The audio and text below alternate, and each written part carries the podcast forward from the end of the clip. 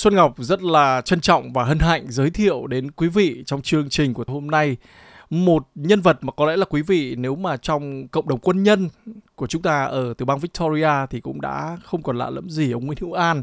Nhưng trong ngày Australia Day vừa qua, ờ, những cái thông tin mà chúng tôi nhận được lại rất là tuyệt vời khi nhân vật ấy đã nhận được huân chương OAM công vụ bội tinh của nước Úc một cái danh dự rất là lớn không phải chỉ cho cá nhân đâu mà cho cả cộng đồng của người Việt sinh sống tại Úc nữa và tối nay chúng tôi có được sự hân hạnh được mời tới chương trình của SBS nhân vật này. Xin kính chào ông Nguyễn Hữu An ạ. Dạ, kính chào anh sơn Ngọc và kính chào tất cả các khán thính giả của đài SBS. Vâng, thưa ông Nguyễn Hữu An, chắc là khán thính giả mà theo dõi các chương trình của SBS tiếng Việt đã từng thấy được dung nhan của ông rồi trong một cái chương trình mà Xuân Ngọc phỏng vấn ông và đưa lên trên trang Facebook của yeah. Dạ. chúng tôi.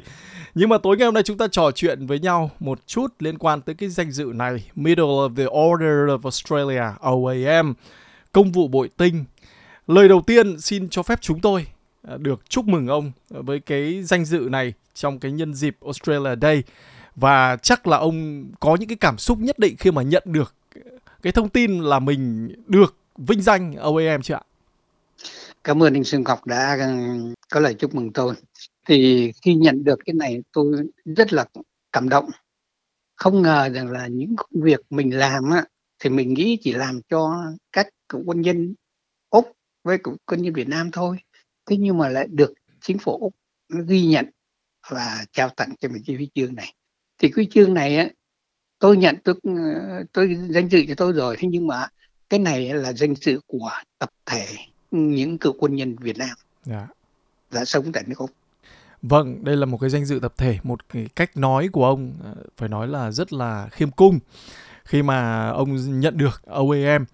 Tuy nhiên thì trong cả một cái quá trình, Xuân Ngọc nghĩ rằng là mọi người đều biết để mà nhận được một cái vinh dự như vậy thì đó là một cái quá trình hoạt động rất là dài chứ không phải là chỉ trong ngày một ngày hai đâu vậy thì yeah. Dạ. ông nhìn lại suốt cái quá trình mà phục vụ của mình với cộng đồng nói riêng và với cái xã hội chính mạch của ông thì ông nhìn lại những cái dấu ấn nào mà ông còn nhớ rõ những cái mà tôi làm thì đương nhiên là mình rất, nhớ rất rõ cái công việc đầu tiên mà chúng tôi làm á, là xây dựng cái tượng đài chiến sĩ úc việt ở thành phố Dandenong ngay trong cái khuôn viên của cái Alcel Dandenong.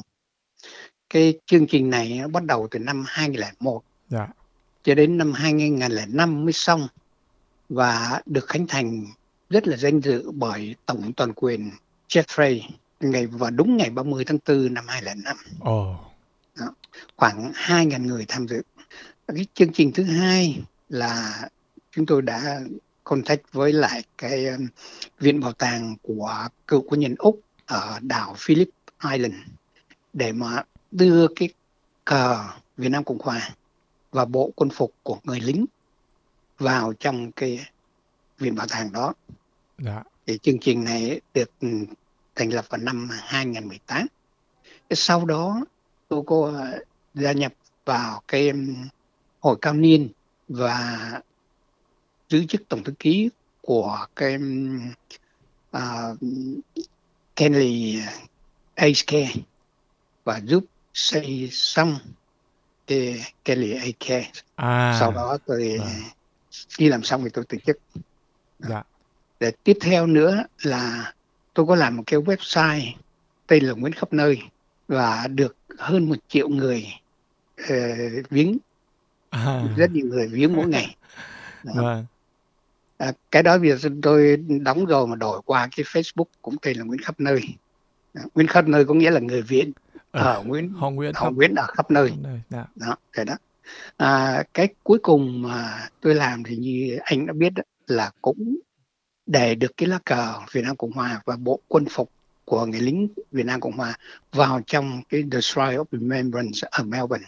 Đó, đó những là những cái mà tôi cảm thấy rất hãnh diện và tất cả các anh em cựu quân nhân và các đồng hương đều cảm thấy hãnh diện khi mà đến một cái viện bảo tàng lớn của nước Úc ở ngay thành phố Melbourne nhìn thấy cái lá cờ của mình nhìn thấy cái bộ quân phục của người lính Việt Nam Cộng Hòa trong đó vâng. mỗi lần tôi tới anh em tới tôi thấy mọi người tới đó đều đứng nghiêm dạ. đưa tay chào dạ. cái đó là cái đáng quý cái đó là cái muôn đời Vâng, ông nhắc tới sự kiện này và địa điểm đó thì cũng cho phép Xuân Ngọc được gợi nhớ lại một chút sau cái buổi mà gọi là chính thức đưa bộ quân phục vào đó thì chúng tôi đã rất ấn tượng với phần trả lời phỏng vấn của ông cũng như những cái tâm tư cảm xúc của ông khi nói về người lính, nói về sự hy sinh và sự hy sinh của một đồng đội mà ông đã chứng kiến.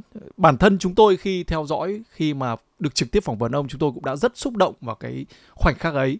Và sau đó thì chính cũng tại Shrine of Remembrance ở Melbourne này, đây là một trong những địa điểm du lịch được rất nhiều người ghé thăm, không phải chỉ là những người có liên quan đến cuộc chiến Việt Nam hay là có liên quan tới những cuộc chiến của Úc đâu, mà khách du lịch khắp mọi nơi. Thì có một lần chúng tôi có dẫn một đoàn đó. Thì gồm rất là nhiều những sắc tộc khác nhau một cái đoàn du lịch ừ. thôi. Thì tới với nơi này và chính bản thân chúng tôi đã đưa họ tới cái vị trí đó oh, để nhìn nhận để xem và để hiểu rõ về một cái giai đoạn lịch sử của người Việt Nam. Đó và khi ông nhắc tới cái câu chuyện này nhắc tới những cái gì ông tham gia và đóng góp thì chúng tôi cũng rất là xúc động khi mà mà biết điều đó. Và còn một cái điều nữa thưa ông An ạ cũng xin phép cho Xuân Ngọc được chia sẻ với quý vị và thính giả. Hãy coi đây như là một cái buổi tọa đàm của chúng tôi đi. Khi mà ông nhắc tới Việt Nam War Memorial Victoria từ những thập niên 2000 cơ thì Xuân Ngọc cũng nhớ rằng những cái ngày đầu tiên khi chúng tôi biết đến nước Úc khi chúng tôi biết đến những cái địa điểm thì chúng tôi đã ghé tại nơi này và để theo dõi được biết tất cả những thông tin ở nơi này và rất ấn tượng với một cái bảo tàng như thế. Ở một nơi mà người ta tưởng chừng như nó xa xôi nhưng không ngờ lại có một cái nơi mà rất nhiều thông tin và trang trí rất ấn tượng. Bên cạnh đó là những cái phế tích chiến tranh để mà mọi người có thể hiểu được về cuộc chiến. Một lần nữa rất là cảm ơn ông Nguyễn Hữu An đã chia sẻ với chúng tôi những điều đó. Bây giờ chúng tôi mới biết là nhân vật tham gia trong sự kiện đấy trực tiếp là ông. Cảm ơn ông rất là nhiều cảm ơn rất nhiều. Vâng. Thì đây tôi xin được nói một câu tiếp theo. Những việc tôi làm đó là là với tính cách là một người cựu nhân nhớ dạ. về cái nước Việt Nam Cộng hòa của mình thế nhưng mà rồi đây cái thế hệ của tôi sẽ qua đi. Thì tôi mong rằng thế hệ tiếp theo tiếp theo công việc của tôi giữ lấy những cái gì mà anh em chúng tôi đã làm được để cho nó trở thành vững bền. Vâng vững bền hay là bất tử? Chúng ta hy vọng vào điều đó. Vâng với người quân nhân là như vậy. Và thưa ông có lẽ là theo dõi cái cuộc trò chuyện ngày hôm nay đó thì nhiều người cũng hiểu và cũng sẽ nhắc tới cái vấn đề này. Đó là tại nước Úc này thì chúng ta chỉ là một cộng đồng nếu không muốn nói là nhỏ bé rồi chúng ta lại là những cá nhân cũng rất nhỏ bé. Nhưng không ngờ rằng như ông đã nói đó một cái sự cống hiến mang tính cá nhân như vậy lại được công nhận. Cho nên là có một cái cụm từ mà tôi rất thích đó là những anh hùng thầm lặng. Và bên ngoài kia tôi tin rằng những người chưa nhận được OAM như bản thân ông ạ thì họ cũng đang hoạt động rất là âm thầm. Và nhiều khi họ cũng không để ý nhưng nhiều khi họ cũng muốn có một cái sự khích lệ nào đó. Thế thì đối à. với những người anh hùng thầm lặng ấy thì ông có một cái lời nào để mà khích lệ họ ạ? À, cái lời mà tôi muốn nói với tất cả mọi người cứ làm những cái gì mình có thể làm. Không cần phải nói là à, tôi làm này tôi phải được người ta chú ý. Dạ, không. dạ, dạ. cứ làm đi làm được, được rồi thì tự khắc có người biết đến. Chứ không cần mình phải khoe ra là tôi phải làm này tôi phải làm kia. Cứ làm đi theo khả năng của mình. Đóng góp đi cho cộng đồng úc cho người việt tị nạn. Vâng.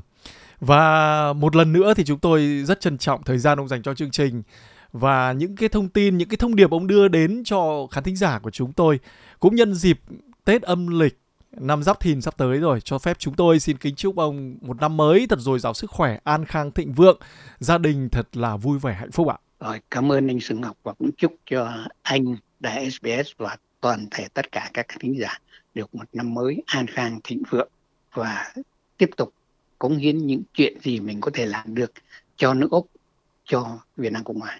Cảm ơn anh.